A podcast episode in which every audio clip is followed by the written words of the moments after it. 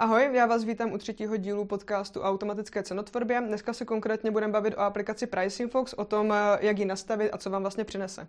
Vlaďo, ahoj, já tě vítám, jsem ahoj, ráda, že jsi udělal čas. Mohl bys prosím eh, aplikaci Pricing Fox představit, jak ji vlastně vidíš ty? Uh, aplikace Pricing Fox z mého pohledu. Hele, jednoduchá aplikace, uh, rychle nastavitelná, a není to jenom o nějakém automatickém pricingu nebo o cenotvorbě, mm-hmm. je to o tom, že je to nástroj, který ti pomůže optimalizovat tu cenu, což není vždycky, že ji vyrobí nebo že, že ji nějak se analyzuje, je to prostě nástroj, který ti dokáže poradit na to, co vlastně s tou cenou máš dělat, mm-hmm. kterým směrem se máš hýbat včetně nějakých doplňkových funkcí o konkurentech nebo o diagnostice, co se ti děje s produktama. Takhle to vnímám já. Já jenom bych chtěla podotknout, že jsem tu otázku rada směřovala, na, nebo záměrně směřovala na tebe, protože ode mě by to asi znělo trošku narcisticky, tady tahle odpověď. Nicméně... Je to dobrá apka, teda... toho se bát nemusíš. Já jsem na ní taky patřičně hrdá. Nicméně, uh, kdybys měl vypíchnout něco fakt jako konkrétního, co je vlastně jako nejdůležitější, s čím ti pomáhá, co by to bylo, kromě automatického pricingu? Jasně, je to, je to prostě nástroj pro optimalizaci, jo, takže uh, ty můžeš díky tomu dosáhnout nějaké optimální, nějakého optimálního stavu, a což je vlastně i cílem, takže je to sice obecná odpověď, ale, ale je to hlavně to gro toho. Mm-hmm. Já tam vidím velké výhody v tom, že vlastně Pricing Fox umožňuje kromě automatického pricingu nahlídno, nahlédnout do nějaké analytiky, poskytuje vlastně diagnostiku, poskytuje exporty, je tam spoustu možností nastavení, je tam vlastně 10 přeceňovacích podmínek a tak dále. Nicméně zase, vracím se k tomu, že to je můj pohled, je to samozřejmě realita, to v té aplikaci to je. Nicméně, co vidíš ty jako hlavní výhodu Pricing Foxu oproti, oproti jiným přeceňovacím nástrojům? No, hele, ta velká výhoda je toho, že to je univerzální, ten nástroj. Takže já, když budu mít nějaký eh, rozdílný systém, eh, ať už to je software, nebo jako software nějaký, nějaký pro skladové hospodářství, nebo je to samotný shop, a není to ShopTet, jo, což je u nás vlastně nejpopulárnější uh, e-shopové řešení, uh, tak i přesto všechno můžu ten Pricing Fox použít. Mm-hmm. Mám tam několik uh, bodů nebo několik brán, uh, jak se do Pricing Foxu buď to dostanu, nebo jak dostanu data z Pricing Foxu. Ty jsi to naťukla, uh, dobrá záložka jsou exporty, jedna z mých nejoblíbenějších, obzvlášť uh, ve chvíli, kdy já potřebuji nasazovat e-shopové řešení, kdo, který má někdo na míru. Mm-hmm. Jo, a já potřebuji vytáhnout data a nemůžu můžu tam poslat celý XML mm-hmm. a chci tam poslat CSV a potřebuju ho mít na URL adrese a potřebuju, aby se pravidelně aktualizovalo. Mm-hmm. Ono se to zdá, že to je strašně jednoduchá záležitost, ale pro spoustu e-shopařů je tohle to nemyslitelný. Oni furt eh, neustále eh, poracují třeba s, s Excelama, které ručně vyplňují, pak je tam nahrávají, pak musí myslet na to, že mají aktualizovat a, to, a tohle ta apka, tohle ten Pricing Fox dělá za ně, dělá to i za mě. Mm-hmm. Jo, takže je to fakt univerzální nástroj. Ty jsi mi nahrál trošku s těma e-shopovými řešeníma, protože vlastně Pricing Fox umožňuje si napojit některá e-shopová řešení přes API, je to třeba UpGaze, je tam Easyshop, WebAreal a tak dále. Já v propojení přes API vidím tu výhodu, že vlastně je to flexibilní, Pricing Fox přece něco 4 hodiny, neprodleně se ty data o těch přeceněných produktech posílají vlastně do toho systému, ale pak je tam například ShopTet, který je vlastně výrazný hráč na českém trhu, kde, které je vlastně potřeba nastavit a propojit manuálně po, po, pomocí vlastně XML, anebo pomocí CSV souboru. Jaký ty upřednostňuješ uh, formát, nebo jaký ty upřednostňuješ propojení a vlastně v čem ty vidíš tu výhodu? Co je pro tebe lepší? Já mám rád jednoduchost. Mně se líbí. No jasně, tak eh, v tu chvíli já nemusím vůbec nic dělat, ale je to všechno na vývojářích. Ale tam, kde si klient nemůže dovolit vývojáře, nebo nemá vlastního mhm. vývojáře, nebo neví vůbec jak na to, tak ta jednoduchost spočívá v tom, že má aspoň někoho, třeba na, já nevím, nějakého pohodáře, který mu pomáhá nastavovat účetní systém pohoda, takže ten si nejčastěji poradí třeba s CSVčkem. Mm-hmm. Takže já pro něho potom vygeneruju jednoduchý soubor. Má ID párovací a má novou cenu. Mm-hmm. Nic víc tam není, nic víc se nemusí pracovat. Mám to vygenerovaný za chvilku. Mm-hmm. Pohodář to má nastavený vlastně ve skutečnosti do druhého dne, když nedělá nic jiného. Jo, a máme to hotový, máme to propojený. Posíláš mu statický soubor vlastně CSV z Pricing Foxu nebo posíláš vlastně odkaz? Posílám odkaz, posílám odkaz v záložce exporty. To musí fungovat bez mě. Já mu nemůžu posílat každý den soubor. Takže... Ale Uh, Nesetkal se třeba s tím, protože na tom odkaze se vlastně dvakrát denně aktualizují data, mm. a nesetkal se třeba s tím, že tam byla třeba nějaká komplikace právě v souvislosti s tou aktualizací, nebo to všechno vždycky proběhlo úplně v pohodě? Vždycky vlastně to proběhlo úplně v pohodě, nesetkal jsem se fakt s problémem u toho. Mm. On je to, tak jak je to jednoduchý, tak je to vlastně s dovolením jako blbuzdorný. Jo. Ono, já u toho, jakože, já bych u toho ještě chvilku zůstala, protože vlastně, když eh, e-shopar propojuje přes XML nebo přes CSV, tak je tam hrozně důležité to, aby měl vlastně automatickou aktualizaci tady těch souborů, protože právě tím, jak jsem zmiňovala, že pricing fux přece vlastně co 4 hodiny, mm. tak by se to mělo v nějakém pravidelném intervalu aktualizovat ty data, protože potom nemá to samozřejmě vliv na funkčnost té aplikace, ale ten uh, uživatel nemá vlastně hm, ty patřičně aktualizované data, které by vlastně měl mít a co vlastně od té aplikace mm, jako očekává. No. Nicméně, uh, jak tady tohle třeba řešíš ty? Protože vím, že třeba u ShopTetu je doplněk, možná se ti to teďka ukradla, že jsi mi na to chtěl tak odpovědět, nicméně jsou vlastně i jiná shopová řešení, setká se třeba s nějakým úskalím? Hele, u těch, když se to napoje přímo do shopu, je to snadný. Ty shopy mají nějaký interval a pravidelně pořád stahují. Mm. takže i třeba několikrát denně. Kolikrát to ale ten eh, šopař nepotřebuje. Jo, samozřejmě je, nutný, když máš vysokou obrátkové zboží, aby to reagovalo rychle a je zapotřebí to do hodiny několikrát. To já rozumím, to jsou ty extrémní případy. Ale standardně jako ten šopař, když se to děje jednou denně, je s tím naprosto úplně v pohodě. Když se to děje i na té heurece, tak jo, i tam jsou s tím v pohodě, protože třeba konkurenti to nedělají taky o moc eh, častěji, na tom taky hodně závisí. Ale eh, co je třeba dobrý, je to, že když to napojuješ eh, ne přímo do shopu, ale eh, třeba do té pohody, mm. tak v pohodě mají nějaký záchranný kontrolní algoritmus. Takže si to představ tak, že mají třeba jeden nějaký sklad, mm. jakože, který mu říkají to, předsklad, tam si zkontrolují ručně ty položky, jestli se s nimi stalo všechno, co chtěli, zkontrolují si dokonce i tu cenu, mm. zkontrolují si, jestli ten automat něco nepřestřelil, nebo oni v tom nastavení toho automatu něco nepřestřelili, protože mají nějaké podmínky s dodavatelem, tam si to zkontrolují, zmáčknou tlačítko, naskladní, ono se to přesype do druhého skladu a z toho to potom jde rovnou do shopu.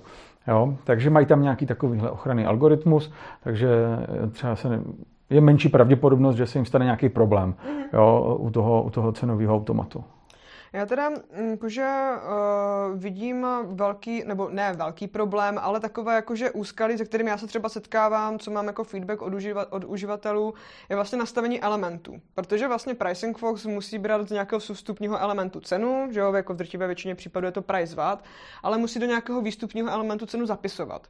Pak je tam eh, vyplnění, nebo je tam vlastně vyplnění element ID produktů, aby se vlastně ty data správně párovaly a tak dále je něco, na co by si uh, měli dát uživatelé opravdu pozor, anebo co vlastně jako je takové pro tebe jako vlastně velké, velké úskalí, protože ono třeba, já vždycky říkám i na školení, kdo byl na školení, tak může vědět, že vždycky zdůraznuju, že vlastně v Pricing Foxu je předvyplněný výstupní element PF Price VAT uh-huh. z hlediska zabezpečení, aby se vlastně nepřepsaly ceny a že to vlastně je element, který žádný uh, systém nespracuje.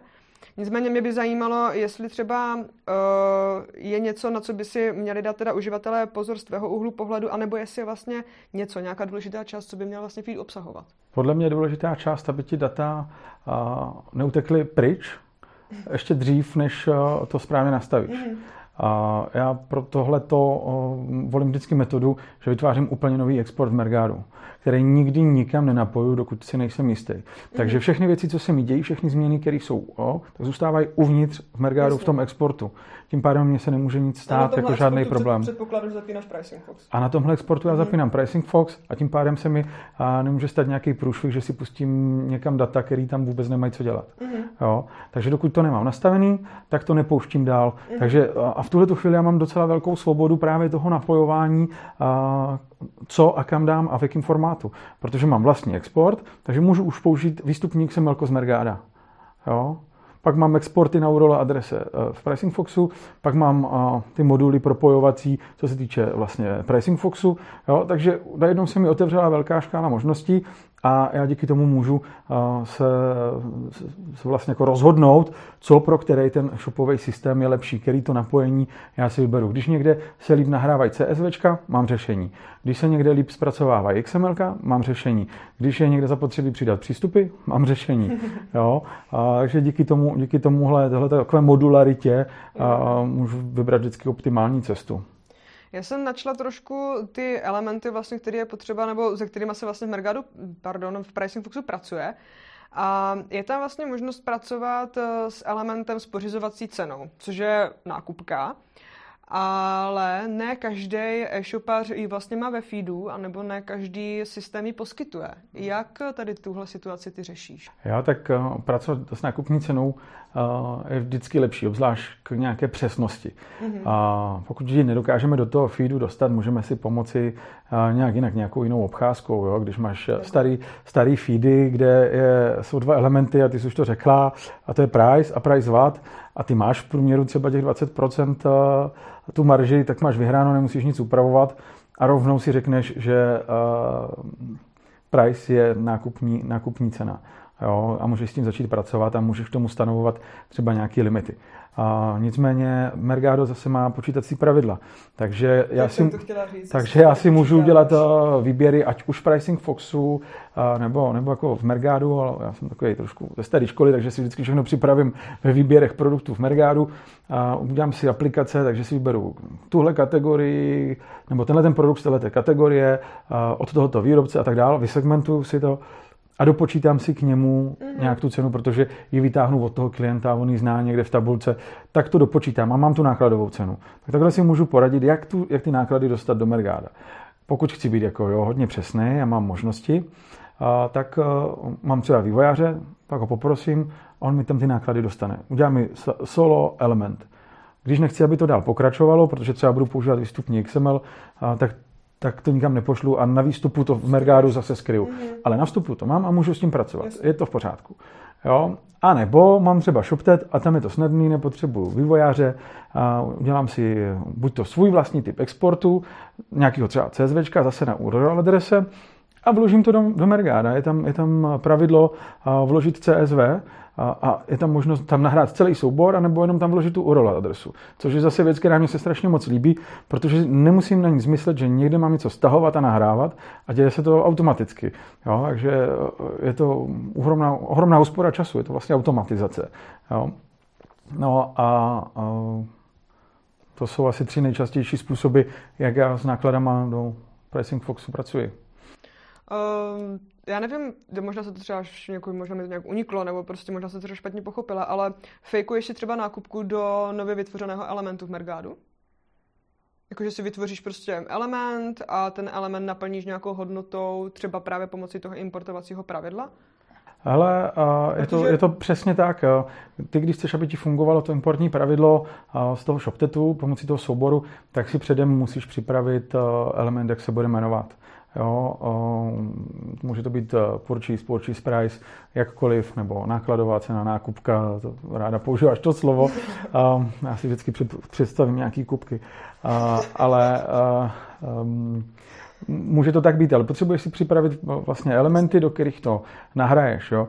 Pokud se budu bavit o tom, jak jakoby detailně to tam dostat, ten, tu nákladovou cenu, tak je to o tom, že připravím si ten export v ShopTetu, Může to být samozřejmě i třeba kompletní dodavatelský, ale já proto, že třeba mám hodně eh, sortimentu, velkou šíři, eh, tak chci, aby se to rychle zpracovávalo. Takže si naklikám svoje vlastní CSV, kde nechám pouze ID a nechám eh, tu nákupní cenu. Ono se to rychleji zpracuje to ID musí být už taky připravený v Mergaru. ShopTed má takovou specialitu oproti ostatním, že to, to párovací ID vypadá mm-hmm. trošku jinak. Jo? Můžeš tam mít třeba pomlčku, ale ve feedu máš podtržítko. Yes, Takže ty si yes, musíš naplnit a, a, tu původní hodnotu, někde zachovat, mm-hmm. a, naplnit si do nového elementu, tu upravit a, na to, a, aby byla úplně stejná, která ti půjde v tom souboru, co, budeš, co bude Mergado stahovat jako z ShopTetu. Přesně tak.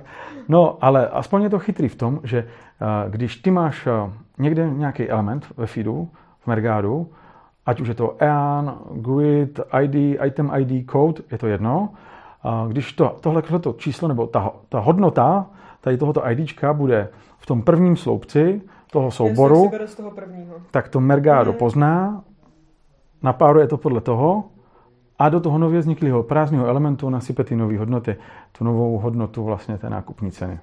Super. Uh, mohl bys mi shrnout, prosím, co vlastně tady jako jenom v pár odrážkách, co vlastně musíš mít fakt přesně zmáknuté pro to, než se prostě do toho pricing foxu pustíš, jakože teď jsme se bavili o těch elementech a tak, ale shrnout to prostě v nějaké bublině. Máš no. třeba nějaký checklist, kterým se, kterého, se, kterého se držíš? Přesně tak, mám, mám nachystaný checklisty, mám nachystaný checklisty a od vás, bytí to je třeba jenom těch pár bodů a na, na tom přehledu. A, ale podle mě je to přesně tak, jsou důležitý. A podle mě je to o tom, že ty to musíš mít srovnaný. Ty musíš vědět, a teď se budeme opakovat z těch předchozích dílů, ty musíš vědět, jestli to můžeš porovnat tu cenu, bez debat. Takže to musím být srovnaný. Pak musím být srovnaný, jestli mám vůbec nákladové ceny. Někdy si stane, že ten šopař nemá vyplněný prostě v tom shoptetu nákladové ceny. Tím pádem je nemůžu dostat ani do feedu. Mm-hmm. Jo. Pak, když už nastavuju, tak zase musím mít srovnaný, jestli, jak vypadají moje ceny.